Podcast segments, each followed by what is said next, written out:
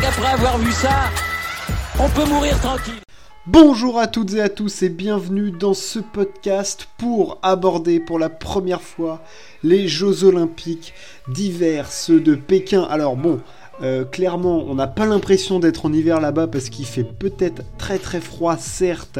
Euh, bonjour aux biathlètes par ailleurs euh, qui ont fait une course sous moins 13 degrés, mais on n'a pas un pet de neige. Mais bon, voilà, on va pas revenir sur les polémiques de neige. On est là pour parler sport et surtout parler des résultats. Et alors bon, je ne maîtrise pas tout, du tout, toutes les disciplines euh, des sports d'hiver. C'est-à-dire que euh, bah, celles que je regarde habituellement, à savoir euh, le ski, parfois le ski de boss, le biathlon, tout ça, ça va. Je connais quelques Français aussi, voilà, qui vont faire des épreuves acrobatiques, Tesla 2, enfin, et puis après des trucs en ski cross ou snowboard cross, mais je ne maîtrise pas du tout tout ce qui est short track, tout cela. Je ne connais personne, donc je pourrais donner les résultats, mais je pourrais pas vraiment rentrer dans l'analyse ou quoi parce que bah d'une part euh, j'ai pas trop le temps du tout de regarder ces JO d'hiver et, d'autre part je ne maîtrise pas vraiment tout ça mais euh, voilà je vais tâcher de voilà parler un petit peu de ce que je connais et puis donner les et puis là surtout on va s'intéresser aux Français euh, parce que bah, dans, ça, fait trois jours que les Jeux Olympiques ont commencé maintenant et on a déjà pas mal de choses à dire côté clan français et même côté des artistes qu'on attendait beaucoup euh, bah, dans, ces Jeux Olympiques qui ont commencé le vendredi 4 euh, février et qui finiront le 20. Euh, voilà, voilà, voilà. bon, les sites sont plutôt bien gérés et tout ça. Hein. la polémique, elle est plutôt sur le fait qu'il n'y ait pas de neige pour des Olympiques d'hiver, ce qui est il est vrai un petit peu embêtant, mais voilà, il y a déjà un bon nombre de médailles qui a été distribué, 63 en tout et le clan français en comporte trois. Alors, on nourrissait déjà beaucoup d'espoir du côté français euh, en ce début de, de JO, euh, parce que bah, Perrine Lafont euh, défendait son titre acquis de haute lutte à Pyeongchang, elle qui avait ensuite confirmé plutôt par la suite en gagnant le général, mais qui voyait son hégémonie être contestée depuis euh, quelques temps par bah, euh, Anthony, euh, on, l'a vu, par la petite euh, japonaise et aussi par les américaines qui y vont à donf dans cette discipline qu'est le ski de boss. voilà, donc on attendait la médaille de Perrine Lafont. Malheureusement, Perrine fait quatrième. C'est honnêtement une. Alors, pour nous, c'en est une déception, mais c'est oui, c'est une très grosse déception parce que c'était, il y avait vraiment beaucoup d'attentes qui étaient fondées en Perrine Lafont et c'était normal. Cette jeune fille a révolutionné la discipline. Hein. Elle l'a amené par sa technique à bah, des sphères qui qu'elle n'avait pas atteint et du coup elle a poussé les autres euh, athlètes bah, à élever leur niveau et malheureusement euh, en termes de pression bah, Perrine je sais pas, je sais pas si elle a, on peut dire qu'elle a craqué mais elle n'était pas au top de son niveau, clairement. Euh, je... Ouais, on l'a vu, on l'a senti en dedans, euh, des petites erreurs euh, sur les sauts, c'était pas nickel, il y avait des petites erreurs dans, le, dans les notes de ski, donc il y avait des choses à redire, c'est sûr, c'est certain, mais on, se disait que peut-être, mais en fait, au vu euh, ouais, on se disait qu'avec en rentrant dans la compète et tout ça, mais au vu de son premier run, de son deuxième run, son dernier run de finale, ça n'annonçait rien de bon. Elle avait fait 5ème sur 6. elle, a, placé la barre tellement haut ces derniers temps que ouais, elle, a, craqué et, euh, et c'est Anthony qui, finit par s'imposer parce que parce bah qu'elle a été plus forte, elle a été plus solide, elle a proposé tout simplement un meilleur ski que, que Perrine qui à elle bah à, craquer dans les derniers instants, mais voilà, ça fait partie du sport de haut niveau, hein. c'est comme ça. Euh, elle a réinventé le truc et voilà, il y a des gens qui là, cette fois-ci, lui sont passés devant. Euh, bon, clairement, c'était clair qu'on s'y. Je m'y attendais pas, je m'attendais à au minimum une médaille. Honnêtement, l'avoir sans médaille, c'était hautement, hautement improbable euh, parce que on savait que que ce soit Andri Kawamura, Jackaran Anthony, ça pouvait être des, voilà, des, des, des, dangereuses. Et Jack Anthony était exceptionnel tout au long de la compète. Mais voilà, on, attendait un renouveau de Perrine et ah, il n'est pas venu. Et honnêtement, c'est hyper crispant parce que elle avait largement moyen d'aller chercher au moins une médaille. Ça, c'était vraiment compliqué. Mais honnêtement, au vu de ce qu'elle a produit, c'est vraiment c'est pas démérité quoi entre guillemets pour les autres hein. elles ont mieux skié elles ont fait des meilleures prestations même en n'y connaissant pas grand chose visuellement tu voyais que ce que proposaient les autres c'était d'un meilleur niveau que ce que faisait Perrine Lafont bref on attendait aussi peut-être euh, Benjamin Cavé qui lui fait aussi quatrième. Donc là on a deux quatrièmes places pour le, clan français. Alors ça ravira peut-être la Fédé de la loose, mais nous certainement pas. Euh, sachant que là par contre pour Benjamin Cavé, il y a honnêtement des regrets à avoir parce qu'il est difficile de comprendre la note obtenue par le japonais. Euh, c'est sûr qu'au vu des deux runs, tu les mets face à face, enfin tu te les mets sur un même écran l'un à côté de l'autre, tu vois pas bien pourquoi il y en a un qui est vraiment au-dessus de l'autre. C'est très curieux, mais bon, c'est aussi euh, les sports jugés, c'est ça. Euh, t'as aussi des choses parfois que tu comprends pas trop. Je trouvais que c'est les filles, c'était plutôt logique en termes de notation. Chez les mecs, bah voilà, il y a eu quelques disparités, mais bon, c'est aussi, euh, aussi comme ça. Voilà, donc ça c'était côté ski de boss. Maintenant, on va passer au ski tout court, le ski alpin entre guillemets, le vrai. Et on avait déjà deux épreuves puisqu'on a eu la descente homme et le géant femme. Et on va commencer avec tout de suite la très très bonne surprise. Enfin, je sais même pas si c'est une surprise, mais cette deuxième place de Johan Claret est juste sensationnelle. Il a sorti une descente parfaite. Deuxième derrière Beat Feuys euh, c'est exceptionnel ce qu'a fait Johan Claret. Franchement, j'ai pas peur de le dire. Il a été incroyable.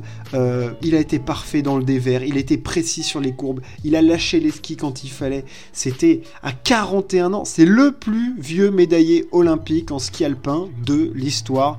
Lui, à 41 ans, l'histoire, elle est magnifique pour, euh, pour ce mec. C'est absolument dingue ce qu'il a fait. Honnêtement, ça fait plaisir. Ça fait extrêmement plaisir pour lui euh, parce que il, mérite, il est excellent depuis le début de saison. Il est pas tout le temps avec les meilleurs, mais il est jamais très loin. Il avait été excellent du côté de Skisbull, qui est une piste qu'il adore. Et là, il fait deuxième entre Feuys et Mathias Mayer. Il est extrêmement bien encadré, puisque derrière, il y a du très très lourd. On retrouve Kilde 5ème, Dominique Paris 6ème, Marco Odermaté 7ème, Krishmayer 8ème, Max France 9ème, enfin, il y a tout, tout le monde, et Johan Clara a réussi à, s'intercaler là-dedans en étant. Enfin, moi, il m'a fait. J'ai cru qu'il allait gagner. Hein. Quand il a commencé à allumer du verre partout, euh, il finit qu'à 1 dixième sur une descente de 1 minute 42. On savait qu'il y aurait peu d'écart sur cette piste. Il fallait être parfait, faire le moins d'erreurs possible, et le français a été fantastique. Fantastique. Bon, alors, Bad Feuille voilà, enfin, c'est pas que je veux pas parler de Beat Feuys, qui est un des plus grands descendeurs de, tous les temps, ça on le savait déjà. Euh, il avait fait, il avait pris le bronze du côté de Pyeongchang, il a déjà été champion du monde, il est quatre fois tenant du titre du globe. Enfin, je veux dire, Beat Feuys, quoi. enfin, voilà, c'est une autre caste de descendeurs. Mais franchement, Yon Claret a été incroyable. Il a été fantastique euh, devant les, les, autres. Et voilà, c'est une médaille magnifique. En plus, il l'a dédiée à, Bon, RIP David, David Poisson qui a perdu la vie il y a de ça 5 ans lors d'un entraînement au Canada, euh, c'était son pote. Euh. Ah, franchement, l'histoire, elle est, sublime pour Yann Claret et le clan français. Euh, voilà, alors L'autre belle performance, c'est celle de Maxence Musaton qui fait 11ème. On n'en a pas parlé, mais c'est à, c'est à signaler. voilà, c'était du, très très bon ski et Johan Claret a été magnifique. Du côté des femmes, on attendait Tessa Worley du côté du géant. Le géant discipline, alors dominé depuis trois courses par, euh, par Sarah Hector qui sort bah, le ski de sa vie en géant là depuis, euh, un mois et demi. Elle est, mais sur. Euh, je sais pas, elle a trouvé un truc, c'est dingue, hein comme d'un coup, tu sais pas pourquoi, la nana elle trouve un déclic, 29 ans, elle, elle a trouvé le truc, voilà, trois géants gagnés cette saison, enfin, je veux dire, c'est, elle avait plus gagné depuis 2014, ok, depuis 2014 elle avait pas gagné, et là en 2021-22 elle gagne trois courses et elle est sacrée championne olympique, devant du beau monde en plus elle fait, devant Brignonnet et devant la Ragoute, grosse déception, immense déception pour Michaela Schifrin, qui est sortie au bout de trois portes. Alors celle-là, je n'ai jamais vu. Alors déjà voir Schifrin faire une faute, euh, c'est euh, faut se lever très tôt. Mais alors voir Schifrin faire une faute en course, enfin pas en course d'un jour, mais en course hors Coupe du Monde, c'est surréaliste, hein, parce que Schifrin en, coupe en, championnat du monde et au JO, c'est une grande grande malade. Hein.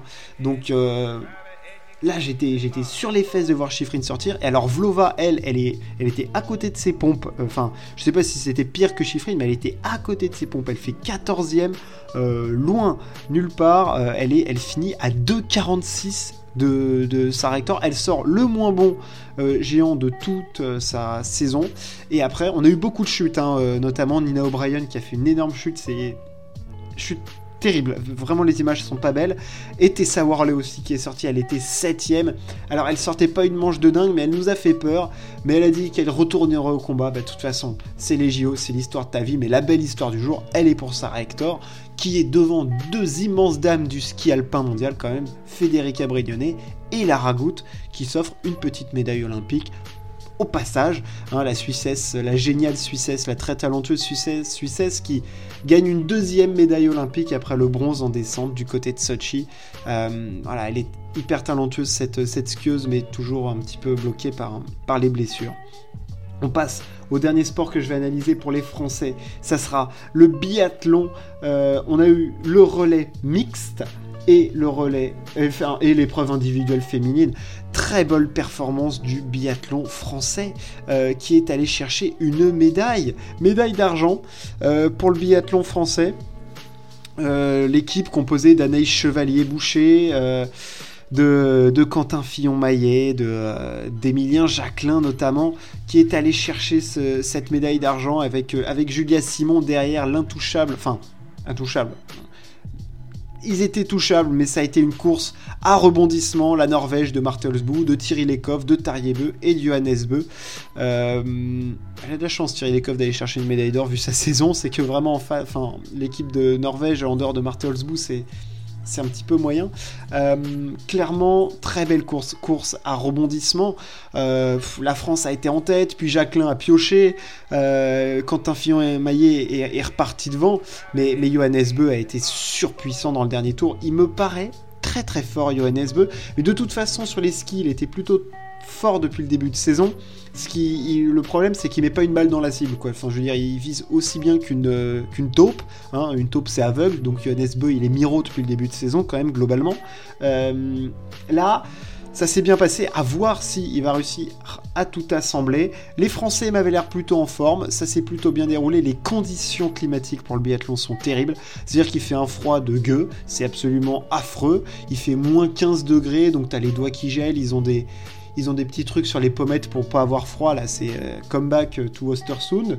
Euh, mais voilà, le relais français a été très bon. On sait, on s'attend à ce que le biathlon nous fournisse un bon pactole de médailles, globalement quand même. Hein. Ça doit être euh, le, sport qui doit nous en fournir le plus, hein, si on veut repartir avec un bon stock. Sinon, ça risque d'être compliqué pour le clan français. Et le clan français répond présent, puisque dans l'épreuve individuelle, Anaïs Chevalier a fait une course fantastique pour faire deuxième derrière Denis Herman. Alors s'il y avait bien un truc sur lequel j'aurais misé, c'est une médaille d'or de Denis Herman sur l'individuel, parce que quand on sait que l'individuel, ça récompense notamment euh, les excellentes tireuses, quand même globalement, plutôt, euh, bah, Denise Herman, elle a tiré à 19 sur 20, et sur la piste, Denise Herman, c'est rapide.